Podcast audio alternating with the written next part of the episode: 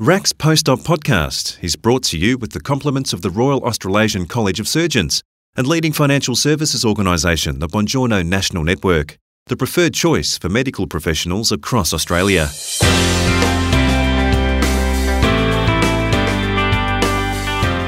Long hours on the feet, slightly bent over, working in the same position, doing repetitive tasks. Does this all sound familiar? If you suffer from shoulder, neck, and upper back pain, it could be from the effects of a work related musculoskeletal disorder, or WRMD. Surgeons tend to suffer from WRMD more than the general population, says Dr. Catherine Grant, a surgical resident based at Royal Adelaide Hospital who's pursuing a career in general surgery. In an effort to promote the health and well-being of doctors, Dr. Grant and her surgical colleague, Dr. Leong Tiong, have undertaken further study to examine the risks of work-related musculoskeletal pain among surgeons and trainees. First, Dr. Grant explains what work-related musculoskeletal disorder is to Heather Dawson. They affect muscles, tendons, and nerves, and they commonly result from conditions in the workplace or performance of work tasks.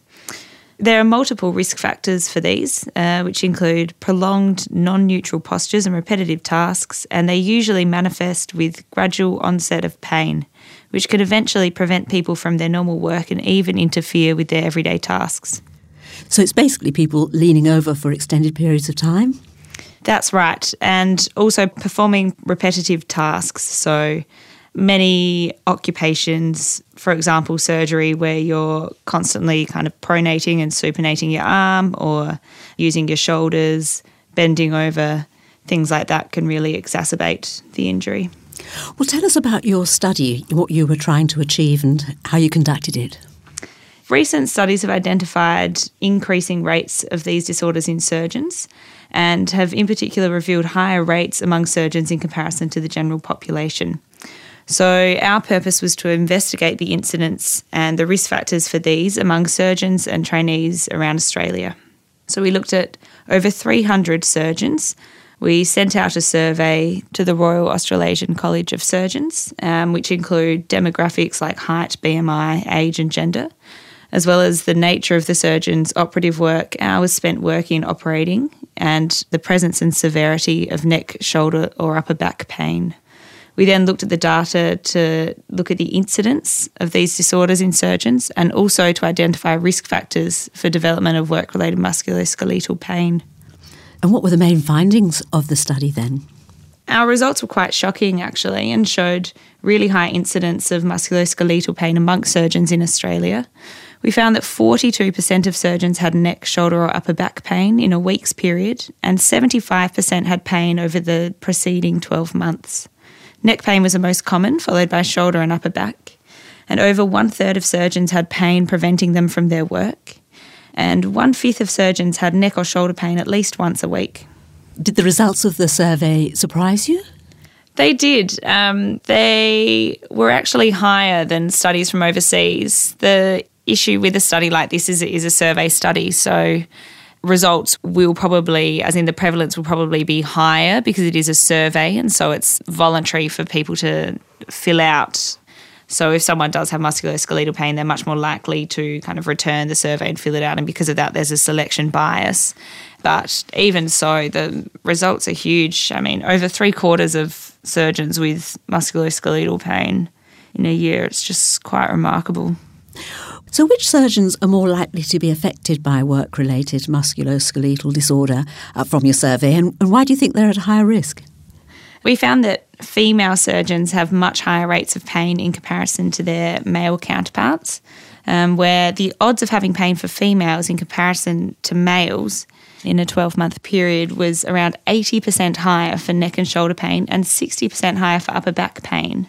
There have been studies in the past that have looked at musculoskeletal pain in women in comparison to men and have identified higher rates in the general population. They've come up with a few theories, including differences in physical characteristics, like upper body strength, but also, and especially in a um, hospital and surgical setting, work environments that are designed for male norms, including um, surgical instrumentation. Apart from females being at higher risk, we also found surgeons who'd been working for fewer years and who were younger age were more likely to have upper back pain. We think that this may be a result of physical conditioning after surgical training, as well as a lack of awareness of posture and ergonomics in younger surgeons and trainees.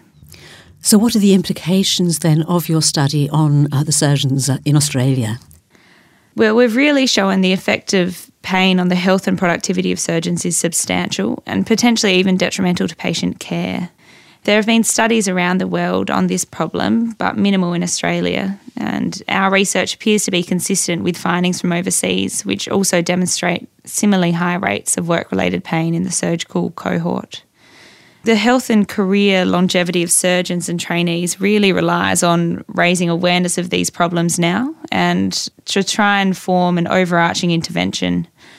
We've predicted from all these studies and a big meta analysis that was recently published in the Journal of American Medical Association has found the surgical workforce will face a shortage by 2025 and they have identified that disability from musculoskeletal pain is likely a contributing factor. So, studies such as this are helping to build awareness of musculoskeletal injury amongst surgeons, but there's still further work that's needed, and we need to collaborate with colleagues in occupational medicine and ergonomics to try and come up with an education and intervention plan. Yes, so what can be done to prevent the disorders, do you believe? Unfortunately, there's a multitude of factors placing surgeons at risk of these disorders that aren't modifiable.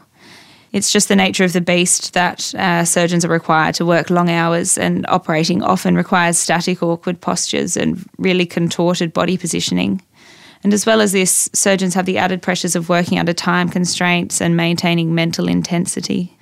However, we really need to move away from the philosophy of working through pain this mindset's really typical of many surgeons, and that was evident in our study as well, who traditionally discourage complaints about stress and fatigue.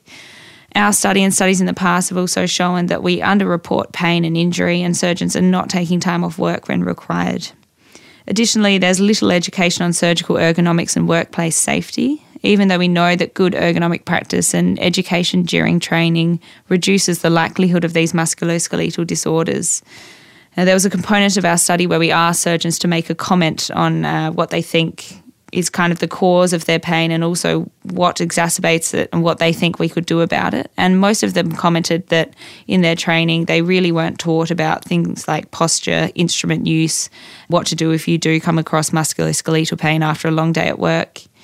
So we think that by implementing an evidence based education program for surgical trainees, but also ongoing education for consultant surgeons, that this can probably help to prevent the disorder, but also to get rapid treatment once you start experiencing musculoskeletal pain at work. In order to do so, as I mentioned, we probably need to collaborate with occupational therapists, ergonomists, physiotherapists to try and develop an ergonomics program that's specific for surgeons. And we really need to work on making treatment and time off work readily available for surgeons and trainees when it's required. I suppose a lesson for surgeons is that um, they actually do need to put time aside to get treatment and try to rectify the, the pain. Yeah. And I think that raising awareness as well will help where, you know, if this becomes an everyday conversation that surgeons and trainees are willing to have with their colleagues and also to discuss it with their supervisors, that will make a big difference. Dr. Catherine Grant. RACS Post-Op podcast is brought to you with the compliments of the Royal Australasian College of Surgeons and leading financial services organisation the Bongiorno National Network, the preferred choice for medical professionals across Australia. You can reach the Bongiorno National Network on plus 613 9863 3111.